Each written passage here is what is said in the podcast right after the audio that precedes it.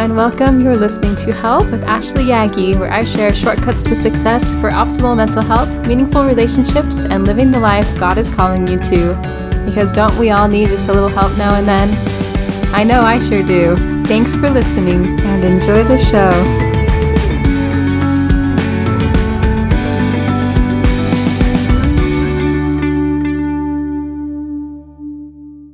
Hello again, my friends.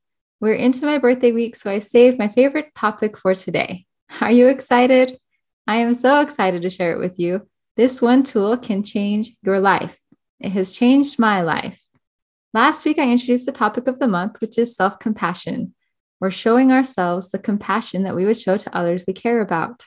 That includes the way we talk to ourselves. I want you to do a quick inventory and think about how you speak to yourself. Are you gentle and kind? Are you patient and loving? Or are you regularly beating yourself up by the words you use? Are you condemning or berating? Are you overly critical? Would you use the same words with a son or daughter of yours or with your best friend? Would you speak those words if the Savior was standing beside you? One of my favorite conference talks that guides the way I live is called Which Way Do You Face by Lynn G. Robbins. The concept in it is this Are you listening to or being accountable to God, or are you listening to and being accountable to man? That alone will change everything. I picture myself alone in this big open space with God on one side and the crowds on the other. I face God and all is quiet. I feel peace, love, worth, purpose, direction, confidence, and faith. And then I turn even the slightest bit and I hear noise.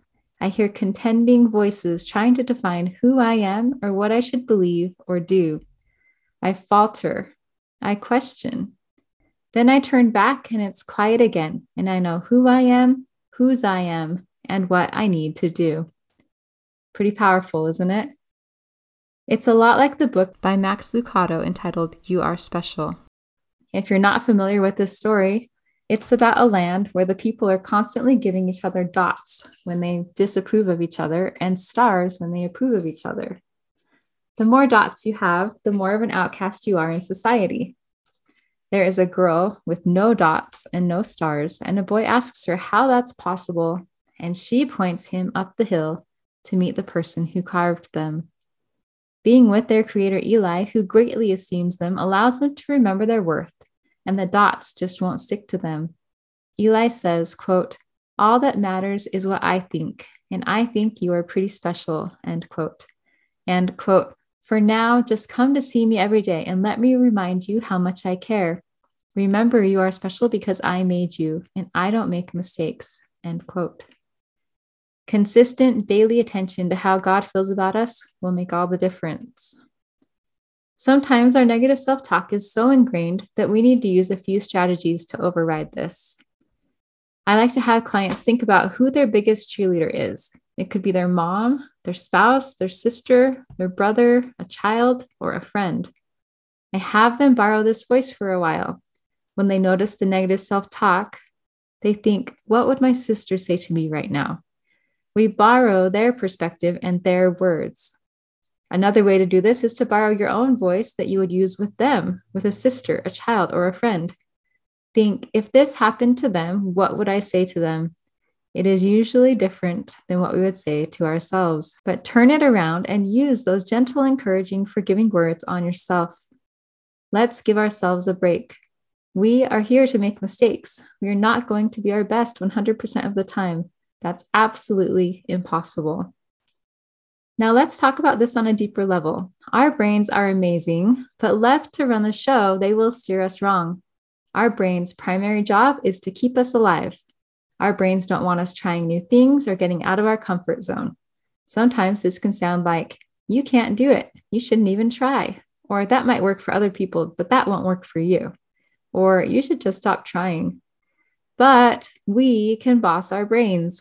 We can reprogram them and change our thoughts to serve us. Sadly, our brains don't know the truth of the words we say. If we say we're worthless, our brain will believe that. If we say we're amazingly wonderful and rocking at life, our brains will believe that. We can change how we feel and what we do by the words we use in our brains, in our thoughts. I am an introvert and a relatively new therapist and have struggled in my own life and relationships. So have felt that imposter syndrome where I just don't feel legit to show up as my confident, capable self in my work.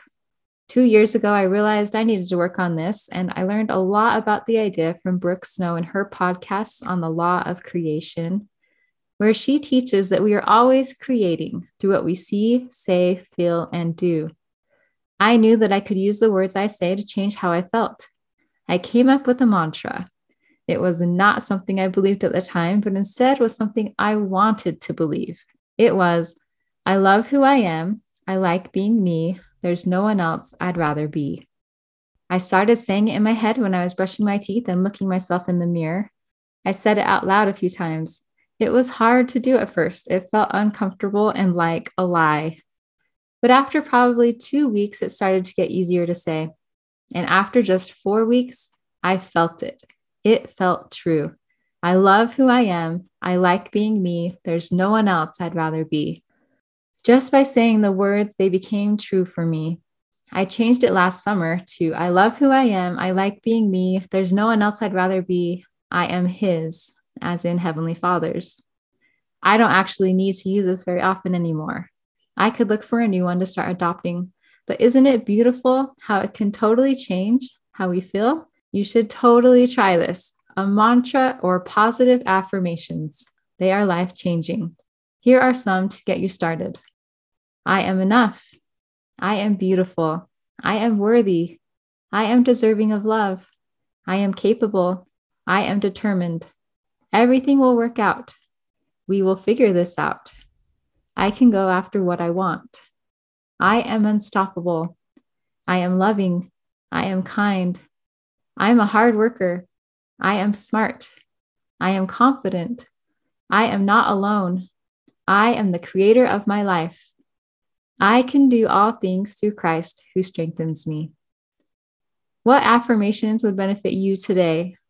What affirmations would benefit you in your life? All right, are you ready for my summary in 60 seconds or less? Our brains listen to what we say. Our brains don't know the difference between something we believe or something we don't. We can tell it what we think. We can change how we feel by the words we think and the words we say. We could use positive affirmations and mantras to shift how we're feeling in a given moment, or even deeper to our core beliefs about ourselves. Repetition is key, overriding is key. Whenever we shift back to our negative self talk, we want to notice it and replace it with something positive. Sometimes we have to borrow the voice of a friend or try to drown out the noise of the world and tune in to the voice of our loving Father in heaven, who can help us to feel our immense worth. This is my hope for you, my friends. May you feel how much He loves you, and may you always know where to find your great worth. Have a great day. Talk to you again soon. Thanks for listening. Subscribe and share to keep these episodes coming. Content shared is for educational and informational purposes only. It should not be used for diagnosing or treating a mental health problem.